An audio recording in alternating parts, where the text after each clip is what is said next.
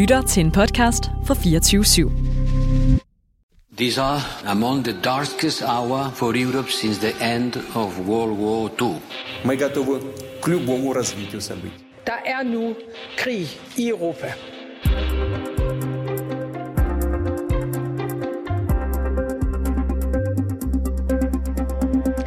Putin vil indtage den østukrainske Donbass-region inden den niende maj, lyder det fra amerikanske efterretninger. Indtagelsen af regionen skal nemlig gerne ske inden sejrsdagen, som den niende maj også bliver kaldt i Rusland. Det er årsdagen for Sovjetunionens sejr over Nazi-Tyskland under anden verdenskrig. Derfor ville det se godt ud, hvis Putin kunne fejre en sejr i det østlige Ukraine på netop den dag. Og Rusland har som bekendt vendt sit strategiske fokus mod Østukraine og i særdeleshed, særdeleshed mod Donbass. Tropper er på vej fra andre dele af Ukraine, og tusind lejesoldater fra den berygtede russiske Wagner-gruppe er angiveligt også på vej til Øst-Ukraine.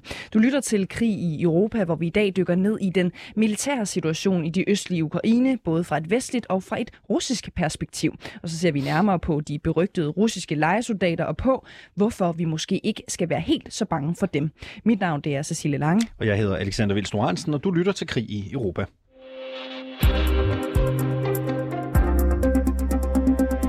Wagner-gruppen kommer til Øst-Ukraine. Tusind lejesoldater fra den berygtede private hær Wagner er på vej til Donbass i det østlige Ukraine. Så lyder det fra de britiske efterretningstjenester ifølge B B C. Men den ukrainske hær behøver ikke at være bange for Wagner-soldaterne. Det mener du, Niklas Rendboe. Godmorgen og velkommen. Godmorgen. Du er, øh, du er konfliktforsker og tidligere forsker ved Forsvarsakademiet, og så har du skrevet speciale om lige præcis Wagner-gruppen. Hvorfor skal de ukrainske soldater ikke være bange for Wagner-gruppen? Jamen det, man skal tænke på ved Wagner-gruppen, det er, hvor de egentlig har fået det her rygte, vi alle sammen har hørt om dem fra. Og øh, det er fra konfliktzoner, også blandt andet Ukraine i to tusind og fjorten, men i særdeleshed øh, afrikanske lande og, øh, og i Syrien, hvor de har været i krig mod fjender, der var langt værre udrustet end øh, det ukrainske militær og frivillige styrker er i dag. Det ukrainske militær, de får øh, isenkram ind fra den vestlige verden, som er ret højt avanceret, og det Wagner-gruppen har excelleret i, det er kamp mod dårligt bevæbnede grupper, for at sige det groft. Så de får røvfuld, hvis de går i kamp mod de ukrainske soldater? Det kan man håbe. Det vi har set før, det var i to tusind og atten i februar i det østlige Syrien, hvor de for en gang skyld var op imod højt bevæbnede grupper. Det var nemlig det amerikanske luftvåben, der angreb dem. Et modangreb, hvor de havde angrebet dem. Og øh, det var en, en fire timers absolut udradering af dem, som selvom de var i øh, kampvogne, en masse af dem, så havde de ingen mulighed for at forsvare sig i det angreb. Prøv at beskrive en fuldstændig udradering. Hvad var det, der skete? Jamen det, der simpelthen skete, det var, at øh, de havde en øh, kampvognskolonne, som var på vej op mod det, der hedder øh, Conoco Plants, kalder man det på engelsk. Øh, det er nogle øh, olieplatforme ejet af Philips i det østlige Syrien. Øh, der bevægede de sig op mod øh, en øh, hel dag faktisk, og, øh, og blev med det samme egentlig set af amerikanerne.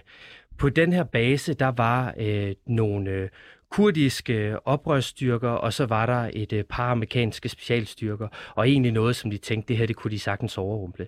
Men det, man skal tænke på, når man angriber amerikanere ude i felten, det er, at de kan ringe til deres luftvåben. Så øh, man fløj ud fra det, der hedder Aludit Air Base i Katar, og øh, brugte egentlig fire timer med øh, droner, med helikopter, med fly på... Øh, godt klassisk at, at bombardere de her styrker, øh, til der var øh, ganske få mand tilbage. Og, og det er så de øh, rester, der, der har kravlet hjem igen og, øh, og overlevet som Wagner og senere er blevet større igen. Og hvad, hvad er det for nogle rester, hvis vi skal klassificere dem? Hvad er det, der er øh, tilbage? Jamen... Øh...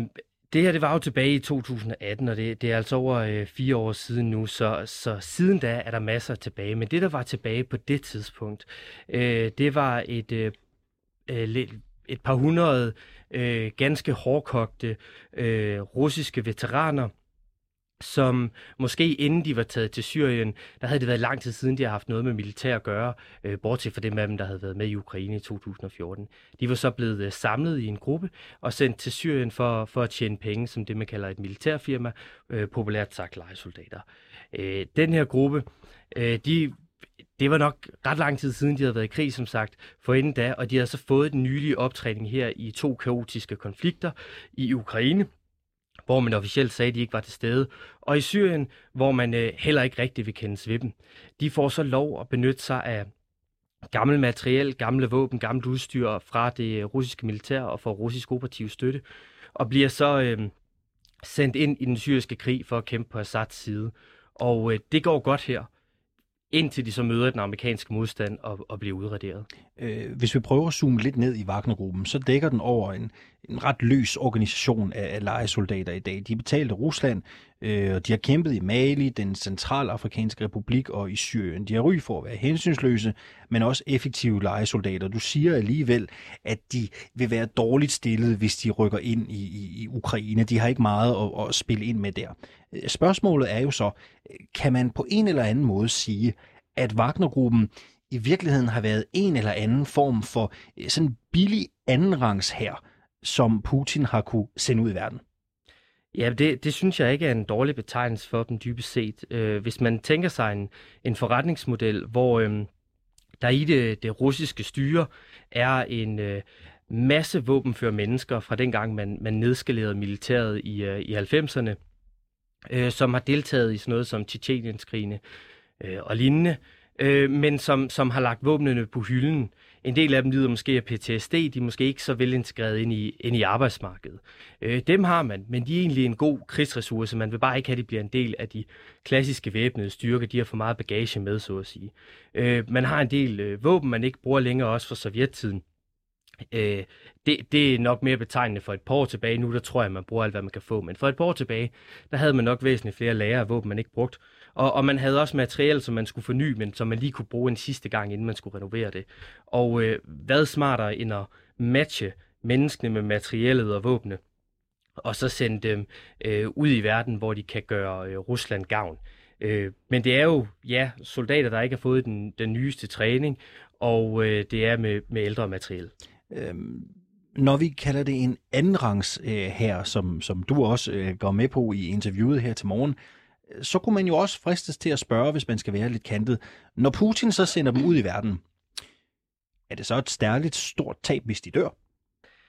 Nej, det, det er helt klart noget af det, man også taler om ved, ved Wagner-gruppen. At en af fordelene, det er, at hvis de går hen og dør, for det første vil de ikke tælle de officielle russiske tabstal for øh, militæret, og for det andet er det også nogle mennesker, hvor man kan håbe, at de, de vil være mindre savnet end for eksempel en tyve-årig håbefuld øh, rekrut, øh, der har alle mulige drømme for livet, så, så heller en, en P T S D-ramt fraskilt veteran fra et yderdistrikt. Wagnergruppen er også berygtet for overgreb og endda drab på øh, civile. Blandt andet i Mali, hvor Human Rights Watch siger, at man mistænker Wagner-soldater for sammen med Malis her i marts og har dræbt omkring tre hundrede civile over fem dage. Den ukrainske hær skal måske ikke frygte Wagnergruppen, men skal den ukrainske befolkning frygte dem?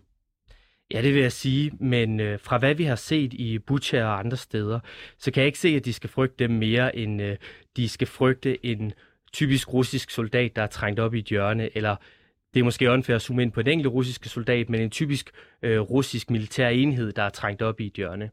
Øh, vi har set lige nu, hvilke midler de er villige til at bruge, og øh, jeg, jeg kan næsten ikke se, hvordan Wagner kan få et spot til hånden i den omgang. Men, men hvorfor er det så, at man alligevel kan frygte øh, Wagner-soldaterne, hvis du skal beskrive det? Hvorfor kan den civile befolkning alligevel risikere at frygte dem?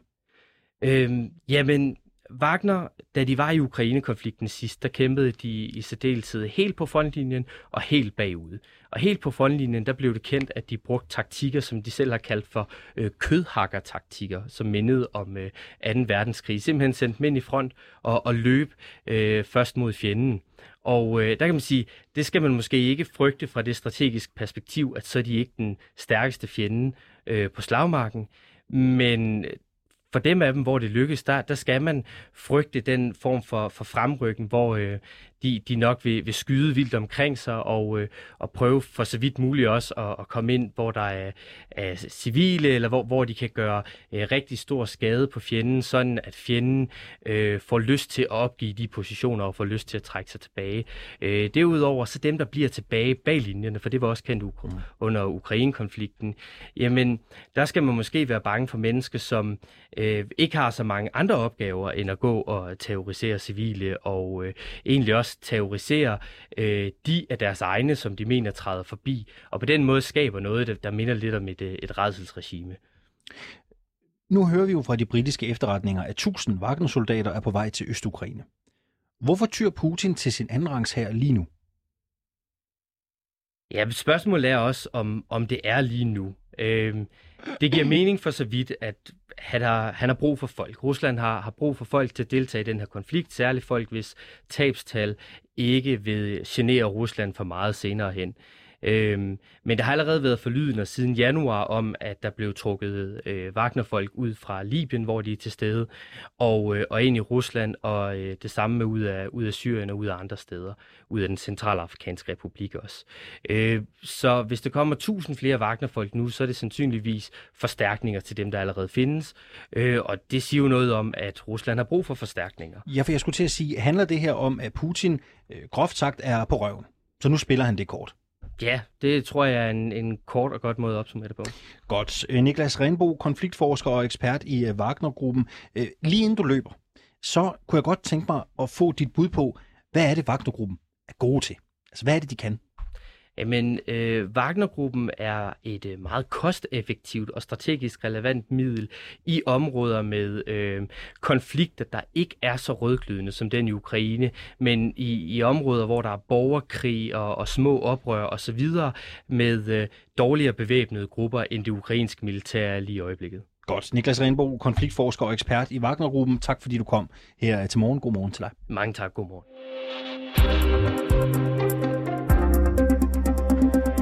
Og mens alles blikke for tiden er rettet mod byerne nord for hovedstaden Kiev, hvor de russiske tropper har efterladt et spor af død og ødelæggelse, ja, så prøver vi i dag i Krig i Europa at se nærmere på det område, hvor de russiske tropper angiveligt er på vej hen.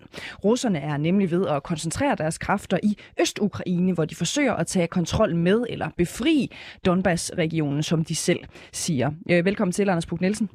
Ja, godmorgen. Militæranalytiker på Forsvarsakademiet. Anders Puck Nielsen, hvordan går det lige nu for de russiske tropper i Østukraine? Ja, altså det, det går jo ikke sådan super godt.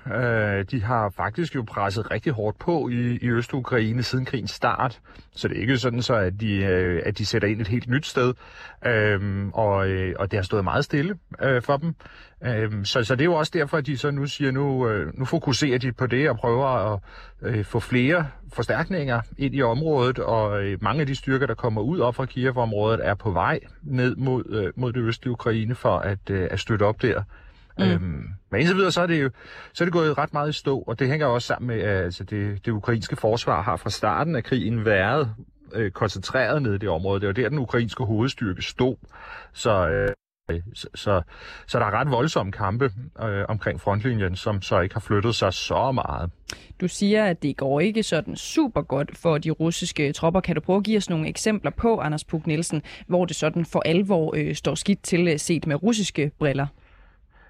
Ja, altså de, de har jo vundet noget terræn siden krigen startede. De har fået skubbet ukrainerne lidt tilbage, da krigen startede, der var der omkring en tredjedel af de her oprørsrepublikker, som faktisk var på oprørernes øh, hænder, og så resten var så under ukrainsk kontrol. Og det er nu øh, blevet skubbet noget længere vestpå, sådan så at jeg tror, det er omkring halvfems procent af, af Luhansk nu, der er under oprørernes kontrol, og så måske sådan om, omkring halvdelen af Donetsk. Øh, så, så, så det er der blevet flyttet lidt. Øh, men øh, altså, ukrainerne holder rigtig godt imod, og det har stået relativt stille i efterhånden lang tid. Øh, og, og selvom russerne presser hårdt på, så er der rigtig meget, der tyder på, at det der med bare at sådan gå frontalt ind imod ukrainerne, det kan de simpelthen ikke. Altså, der, der er ukrainerne for stærke. Så det, man taler meget om, det er, at, at russerne formentlig vil prøve at se, om de kan omringe de ukrainske styrker, afskære deres forbindelseslinjer, og så simpelthen begynde at presse dem fra alle sider. Så, så om sådan sydøst for, for Kharkiv, der, der skubber russerne en del syd i lige nu. Det store slag kommer til at stå omkring en by, der hedder Slaviansk, formentlig her i, i, i de kommende uger. Og det er sådan et, et russisk forsøg på at, at komme ind og omringe den ukrainske styrke, og så øh, på den måde svække dem, sådan så at de kan få, øh, få, få noget fremgang igen. Og hvordan kan det være, at det er den øh, taktik, de, de vælger formentlig at benytte sig af? Ja, altså, øh, øh, man kan sige, det, det store spørgsmål er jo, hvorfor de egentlig nu fokuserer på Donbass, tror jeg, og det, det gør de jo, fordi de er presset, altså de har fra start af spredt deres kræfter alt for meget, øh, og så har de erkendt på et tidspunkt, det her, det går slet ikke, altså vi kommer ikke til at få opfyldt vores mål nogen steder, hvis vi sætter ind alle steder. Øhm, og så var det store spørgsmål jo så, skulle de altså så trække sig ud af det østlige og fokusere på Kiev, eller skulle de trække sig ud op ved Kiev og så fokusere på, på Donbass? Øhm, og der har de jo så valgt, øh, valgt det sidste, og det hænger jo sammen med, at det sådan i hvert fald officielt er det, som hele krigen handler om fra russisk side. Det er den her, det de kalder en befrielse af, af oprørsrepublikkerne, og øh, hvis ikke de som minimum kan levere det, så kan de jo ikke engang øh, sådan på papiret sælge det som en sejr. Øh, så, så, så på en eller anden måde er de nødt til at, øh, at nå det mål. Øhm, og, og, og derfor så presser de så rigtig meget hårdt på nu, og så tror jeg, at egentlig deres sådan, ja, langsigtede strategi lige nu er at se, hvordan det går, og så jamen, hvis de har succes med det, jamen, så kan det være, at de presser på lidt længere, og ellers så kan det være, at de sælger det som en sejr og siger, se, så var det så var det. det. Øhm, men, men det er sådan ligesom der, vi er lige nu. Mm, og det har jo været sådan øh, indtil nu, at øh, det måske ikke har været nok for russerne kun at presse på øh, østfra. Det skal måske også komme fra syd og, og fra nord, som jeg hører øh, dig, Anders Puck Nielsen. Men ved vi, hvor mange russiske styrker det vil kræve, altså for at, at russerne kan omringe og nedkæmpe de ukrainske styrker i, i Østukraine? Nej, altså det vil kræve rigtig mange, kan man sige. En af, en af tingene er jo også, vi ved jo heller ikke helt præcis, hvor mange ukrainere der er derinde. Mm. De har også været i kamp i mange uger, øh, og, og har jo også været noget nedslidte, men altså fra krigens start, så var det måske sådan en i størrelsesorden en halvtreds til tres tusind ukrainske soldater, som, øh, som stod øh, derinde i det område der, og hvis man så bruger sådan en, altså ofte så, så, øh, så siger man, det, det, så, tommelfingerreglen, det her er en faktor en til tre, i, hvis man er den angribende part, så som man siger, så er det jo altså noget over hundrede tusind soldater, i hvert fald russerne skulle indsætte for, for at kunne gøre det. Øhm, og der er det store spørgsmål jo så nu, altså har de det til rådighed? Det havde de jo måske nok, hvis de havde fokuseret der fra start af, men altså er den russiske hær i dag i en, i en stand, hvor, at, øh, hvor enhederne faktisk har den nødvendige kampkraft til det? Altså dem, der kommer ud op fra, fra Kiev-området, de er jo altså rigtig hårdt medtaget, de der enheder, så altså øh, om, om, om de rent faktisk vil kunne rykke ind og at gøre den store forskel nede i det østlige, det er jo, det er jo sådan et af de, en af de ubekendte lige i øjeblikket. Ja, og som vi er inde på her, så har øh, russerne øh, som sagt ændret strategi på det seneste, altså trukket tropper væk fra områden omkring hovedstaden Kiev, og vender altså nu fokus mod Øst-Ukraine. Anders Puck Nielsen, ved vi om, øh, og hvor mange af de her russiske tropper, som er ankommet til Øst-Ukraine allerede nu? Altså indtil videre er det ret få, øh, og, og det er jo også fordi, der bare simpelthen er rigtig langt. Altså Ukraine er et kæmpe land, øh, så de skal først jo komme ud op fra området, og så, øh, så skal de jo også genopbygges øh, på en eller anden måde, øh, så, man, så man har noget, der sådan er, er nogenlunde sammensatte enheder, som så kan sættes ind igen.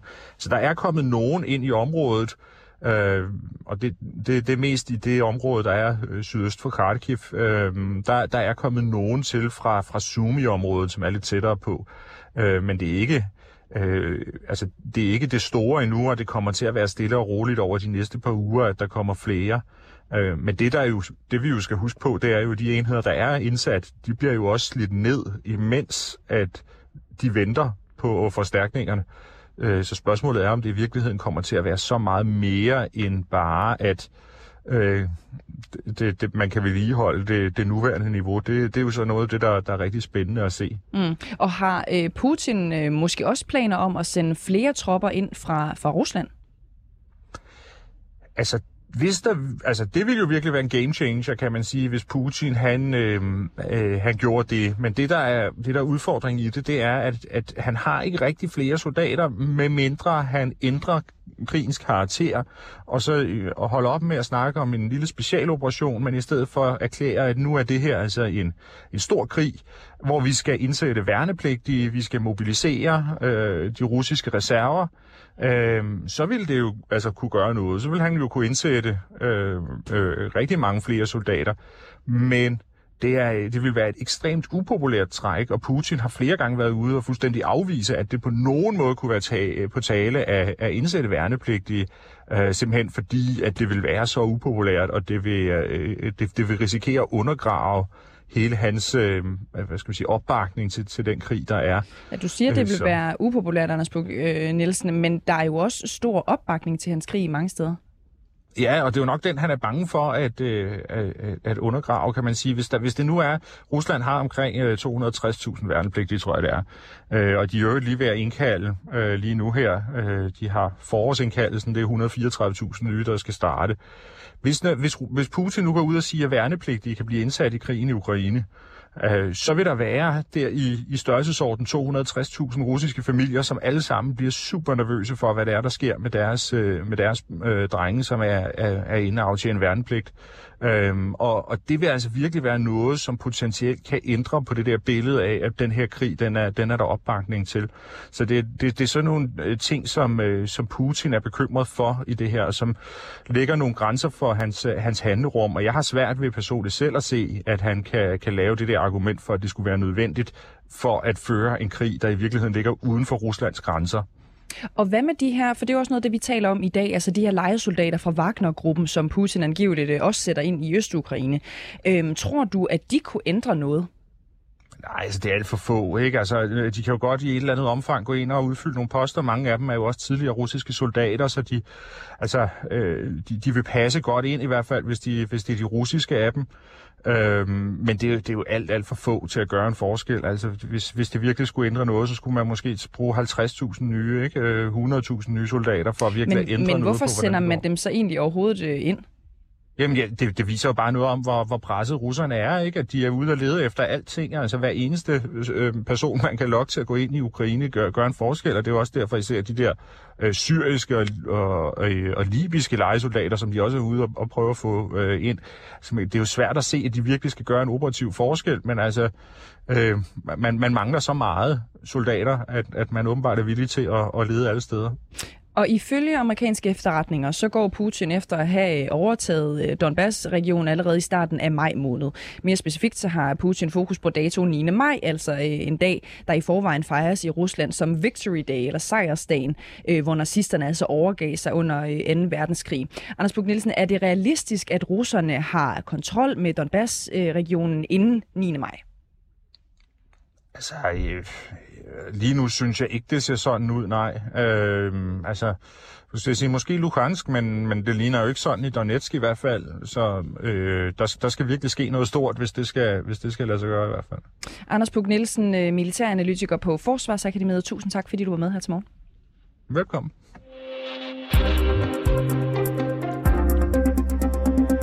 Ja, inden vi slutter dagens udsendelse, så skal vi lige se på, hvordan det går i Østukraine set fra et russisk synspunkt. For der er klar forskel på, hvordan situationen i området ser ud, alt efter om man følger vestlige eller russiske medier. Jesper Larsen, freelance journalist og mediekritiker, velkommen til Krig Europa på fireogtyve syv. Tak, tak for det. Du orienterer dig i den russiske presse og er meget kritisk over for den vestlige dækning af krigen i Ukraine. Hvordan oplever du, at det går for Rusland i Østukraine? Ja, altså ukrainerne, de har øh, kæmpet godt og, og lavet godt øh, forsvar, men, øh, men det er ikke sådan, altså alle de historier, vi hører om øh, konvojen, der gik i stå, og forsyningslinjer, der er brudt sammen, og demoraliseret og sådan noget, det er ikke sådan, det går. Altså det, Rusland har vundet krigen, hvis øh, man kan sige det sådan. Anders Puck Nielsen sagde for et øjeblik siden, at det går dårligt i Østukraine. Du siger, det går godt, eller efter planen i hvert fald. Ja, ja, efter... hvem har, hvem har ret? Øh, jamen det går efter, efter planen, øh, og det er sådan øh, noget, som, øh, som russerne siger altid, hver gang de skal give en briefing, det går efter planen. Og vi kender ikke planen præcis, men øh, det vi ser, det er, at øh, Mariupol, den er sådan set øh, befriet, erobret, øh, afhængig af, hvordan man ser det nu, og, øh, og der er nogle, nogle meget vigtige personer der, men, men det vil blive lukket hurtigt. Og så er der øh, hele den, øh, eller halvdelen af den ukrainske her, tres til hundrede tusind mand, som der er omringet, eller de har i hvert fald svært ved at flytte sig. Og hvis de begynder at flytte sig, så, øhm, så bliver det nedkæmpet. Du siger, det går efter planen, men du siger også, du alligevel ikke helt ved, hvad planen er. Det er der ingen, der ved. Men jeg spørger dig alligevel, når det går efter planen, hvad er planen så? Ja, og det er der ingen, øh, der ved. Øh, vi kan kun forholde os til de mål, som, øh, som Putin han har, øh, han har sagt med afnazificering af, af Ukraine, og, øh, og sørge for, at Ukraine er neutrale. Men hvis du siger, at det går efter planen, Har det så været planen overhovedet at indtage hele Ukraine? Nej, det, og, nej, det tror jeg ikke, og slet ikke øh, Kiev. Altså det her, det, det er jo en, det har jo været en afledningsmanøvre, hvor at øh, alle vestlige medier og analytikere, de har kigget på den her konvoj, der holdt stille, og de fik ikke erobret Kiev. Men, men tænk på, hvor mange lig, og hvor mange døde, og du skal smadre byen for at indtage Kiev. Så det, der er sket i stedet for, det er... Men Jesper Larsen, hvis det ikke var planen at indtage hele øh, Ukraine, hvorfor gik russerne så mod Kiev? Jamen, det er jo en, øh, altså dels en afledningsmanøvre, men alle... Øh, Øh, Ukraines øh, tropper, sådan, øh, som de kunne øh, placere strategisk, de, de er jo låst nu. Altså, øh, ukrainerne kan ikke øh, få øh, forstærkninger frem til, til de omringede soldater, og, og så er der jo også med benzin og ammunition og alt det der. Så nu har, har Rusland, de har formet slagmarken i virkeligheden i Ukraine. Nu hørte vi jo også lige Jesper Larsen fra Anders Puck Nielsen, altså militæranalytikeren, øh, at mange af de russiske soldater, som kommer og har kæmpet hårdt, øh, måske ikke med så meget øh, held, vil nogen øh, mene, ikke dig tydeligvis, i, i, i omkring øh, Kiev. De er rigtig trætte, øh, de er øh, spændt hårdt for, nu når de vender tilbage til Donbass-regionen. Er det så heller ikke sandheden? Øh, jo, altså øh, når du flytter rundt på tropper og sådan noget der, så skal de, øh, så skal de hvile sig, restituere og øh, hvad hedder det, omgruppere og sådan nogle ting. Og det er sådan noget, som jeg ikke ved øh, særlig meget om. Og der bliver jo også talt om, at, at Rusland har øh, flere tropper i reserve, som de, som de slet ikke har, har brugt endnu. Øh, de det... bedste, og det, og det er sådan noget, hvor jeg ikke er, øh, er, er stærk øh, i, det, i det militære der. Ja, og det er mere, du siger det der med, at du kender ikke hele planen, men du ved, mm. at det har formentlig været en del af en afledningsmanøvre. Hvordan giver den afledningsmanøvre mening, når de russiske soldater er, er presset og trætte nu, hvor de rigtig skal til og, og hen til det sted, hvor du mener, slaget skal stå? Jamen, øh, det giver jo, det giver jo fin mening, fordi at... Hvordan? Jo, fordi at Ukraine har jo koncentreret alle sine kapaciteter omkring øh, Kiev og, øh, og Lviv i, i vest. Og, øh, og imens så har Rusland jo øh, bombet tre hundrede mål eller sådan noget øh, om, om dagen. Og det er jo alt fra benzindepoter og, og så videre, så videre. Så, øh, øh, så hvis du er en ukrainsk her, der, der er midt i Ukraine eller i øst og omringet nu, hvad, hvad vil du så gøre? Øh, det er noget helt andet det her. Har russiske soldater begået drab på civile og øh, voldtaget øh, kvinder i øh, Butsja? Altså, man kan jo ikke udlægge noget som helst, men, men de såkaldte, den der retssag, der har kørt i medierne og fra ukrainske side... Hvad tror du? Side, nej, nej det, det, det, det tror jeg ikke, men selvfølgelig, vil jeg sige, selvfølgelig er civile blevet slået ihjel, og der, selvfølgelig er der blevet begået overgreb i krig. Fordi, men men er, det, det er det russiske soldater, der har gjort det? Nej, altså, altså den der historie, vi får, den, den tror jeg overhovedet ikke på, og det kan, altså, det, der er jo alle mulige problemer med den, fordi Rusland forlod øh, Butsja den tredivte marts, og så er det fire dage efter, vi hører om de her lige... Hvem har gjort det? Øh, åh, det ved jeg, altså, når jeg skal sidde og sige, sige sådan noget, ikke? Men de første, der rykkede ind, efter busserne rykkede ud, det var jo øh, Azov. Øh, politi eller Azov-bataljon, og de lig, vi ser, de er bagbundet med hvide klæder, og de hvide klæder, det var sådan nogle, som man, man bruger, som russerne beder om, at man sætter på armen for, for at vise, at man ikke er kompetent. Er det ukrainerne, der har gjort det? Jamen altså, det, jeg skal jo heller ikke dømme, men det ser sådan ud. At det er ukrainerne, der har begået de civile drab og foretaget voldtægterne i blandt andet Butsja? Ja, nu ved jeg så ikke noget med, med, med voldtægter. Altså det, vi jo kan forholde os til, det er, at der er nogle lig, der ligger på gaden øh, og ligger rundt omkring. Men det er et inside job. Det er ukrainsk. Jamen, det, altså, øh, jeg vil jo helst ikke være lige så dårlig som, øh, som danske medier til bare lige at pege og sige, det er den her skyld. Jeg, jeg vil jo gerne have... Altså, jeg synes jo, at nu både Rusland og Kina, de siger jo, lad os da få en international undersøgelse i, i F N. Og det er der jo så, hvad hedder det, NATO-lande som Storbritannien, der modsætter sig. Så. Jeg fik simpelthen lyst til at spørge dig. Det er jo oplagt at spørge dig, når du står her. Vi ved jo også, at du sidder og kigger på nogle russiske kort, der viser, hvor langt de russiske tropper er. Ja. Hvordan ser de kort ud lige nu? Ja, altså, og det er jo ikke officielle kort, men, men de, de viser jo, at, at Rusland de kontrollerer øh, området, eller sådan delvist kontrollerer det her område i øst, og dermed har delvist omringet altså den ukrainske hær. Og, og det vi jo så kan forvente, det er jo, at øh, hvis der ikke kommer en fredsaftale meget hurtigt, eller det, der går noget tid, ikke? Der er også omgrupperinger osv., men så vil den her blive nedkæmpet, og så vil du jo have de der tres til hundrede tusind mand på Ukrains side, som der vil blive slået ihjel for, øh, for hvad, øh, tænker jeg så? Altså, hvad, hvad skulle formålet være med det? Så russerne er ved at vinde Donbass-regionen? Ja, absolut. Og det, og det, altså, Rusland har vundet, vundet krigen, og det, og det er jo alle, der... Altså, man kan jo ikke se sobert på det her uden at sige, at, at Rusland vinder uanset hvad. Altså, uanset hvor mange civile, du giver molotov-cocktails og panserværnsraketter og udleverer våben til, øh, så... Øh, så kommer det ikke til at ændre noget. Amerikanske efterretninger, øh, de siger, at Putin går efter at have vundet i Donbass-regionen den niende maj. Tror du det? Øh, jeg tror ikke på, at, øh, at man i min russiske ledelse sidder og siger, at øh, nu har vi den her kæmpe store øh, sejrsdag, der kommer op i niende maj, og niende maj er stor i, i Rusland. Øh, og så prøver man at planlægge et eller andet militært øh, mål efter det. Det tror jeg simpelthen ikke på. Altså, man, man, man følger planen, øh, hvis man kan sige det sådan. Kan de have vundet Donbass før niende maj? Jamen det, altså, det, det kunne de jo godt. Altså det, det, men øh, det, det her det kommer jo meget an på, og du ved, er der en forhandlingsløsning, hvordan er, er moralen, eller du, skal man kæmpe det her ud? Det kan jo også tage rigtig, rigtig lang tid. Det, det er jo også en mulighed. Mm. Men, øh, men udfaldet, det, det ser jeg sådan som uundgåeligt. Altså Donbass bliver øh, befriet, og, og det kommer under kontrol af folkerepublikkerne. Og det er en god ting. Ja, det synes jeg, fordi at det, det her det er jo det, som jeg er klar på. Jeg holder med den øh, civilbefolkning, som der er i i Donbass, og de har jo levet under terror fra ukrainsk militær og radikale i syv, øh, otte år, ikke? Så, ja. Du har fortalt os, at du har set nyheder fra det, som du kalder de befriede byer i Østukraine. Ja. Øh, byer, som russerne har overtaget. Hvad viser de nyheder? Jamen, de viser jo, øh, hvad hedder, altså, de viser jo civile, som der kommer op af kældrene og får nødhjælp af, af russiske soldater og og udtaler sig til, til kameraer om, øh, at det var, det var fascisterne, øh, der, nazisterne, som der, der tvang dem til at blive i kælderen, at øh, de ikke fik nogen flugtruter, de ikke fik noget mad, og så videre, og så videre, og så videre. Og, og det her, det stemmer fuldstændig øh, vil sige, overens med, øh, med, med fortællingen, øh, om ikke andet. De siger, at det er nazisterne og fascisterne. Ja, og altså det, ukrainerne. Ja, ja, det, ja og, det, og du siger ukrainerne her og sådan, ikke? Men der Jamen, det er bare for, for at høre, om det, om det er det, du tænker på. Ja, ja, præcis, ikke? Altså sådan noget sådan Azov-bataljon og, og, og så videre i, i, og, og lignende grupperinger. Der er jo ikke kun Azov, der er også øh, andre. Og der skal vi jo også tænke på, at du i, sådan i Mariupol, når du har militær, der kommer andre steder fra, øh, og det ikke er din egen by, jamen så kan du godt det, bruge de civile som, øh, som skjold. Det er lidt nemmere øh, på den måde. Mm. Jesper Larsen, det var bare lige fordi tidligere, der var du inde på, at du godt øh, kunne tænke dig efterspørge måske, øh, og en kortlægning af, hvem der egentlig står bag hvilke krigsforbrydelser øh, i, i Ukraine, ja, ja. For eksempel en F N-rapport. Ja. Vi har for nylig, lige for et par dage siden, faktisk fået den her rapport fra Human Rights øh, Watch. Er det en rapport, du tager for, for gode varer?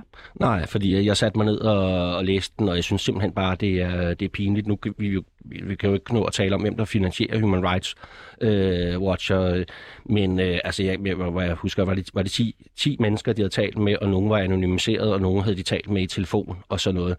Altså, jeg, jeg vil simpelthen ikke, jeg vil ikke benægte, at der foregår selvfølgelig øh, krigsforbrydelser, og der foregår forbrydelser i en krig, fordi folk de bliver så forrådet. Men det her med, at det skulle være russiske soldater, der, øh, der ligesom plyndrer igennem som barbarer og alt muligt andet, det er bare en... Det, er, altså, det, det tror jeg ikke på. Men vil du tro på det, hvis der lander en F N-rapport for eksempel om et halvt år eller om et år, og den siger sort på hvidt, at øh, jo, men det er faktisk øh, russiske soldater for eksempel, som er stået bag en del af de her krigsforbrydelser, for eksempel voldtægter, øh, om bagbundne soldater, som er blevet brændt? Øh, altså, jeg, jeg vil jo kigge på, hvordan tingene de er undersøgt, fordi at, øh, man, man, man lægger sådan meget vægt på, at hvis der er nogen, der kommer med en rapport. Men, men jeg har også læst rapporter om, om Krim, om forholdene på Krim, fra, fra folk, der indrømmer i rapporten, at de aldrig nogensinde har været der. Og så, så, det er mere, om der se... er nogen F N-rapporter. Er det mere troværdigt for dig end Human Rights Watch, for eksempel? Ja, ja, ja. Jamen, det, det er det, ikke? Og det er også fordi, at hvis, øh, hvis vi har en bred repræsentation, hvor, hvor russerne for eksempel er med selv, ikke? Og det kan ukrainerne også være, øh, så får du nogle bedre rapporter, Øh, og du får en balance øh, i det, men så bliver de også udvandet. Men det, det er sådan noget, vi typisk ser. Jesper Larsen, freelance journalist og mediekritiker. Tak fordi du var med her i Krig i Europa her til morgen. Tak, han.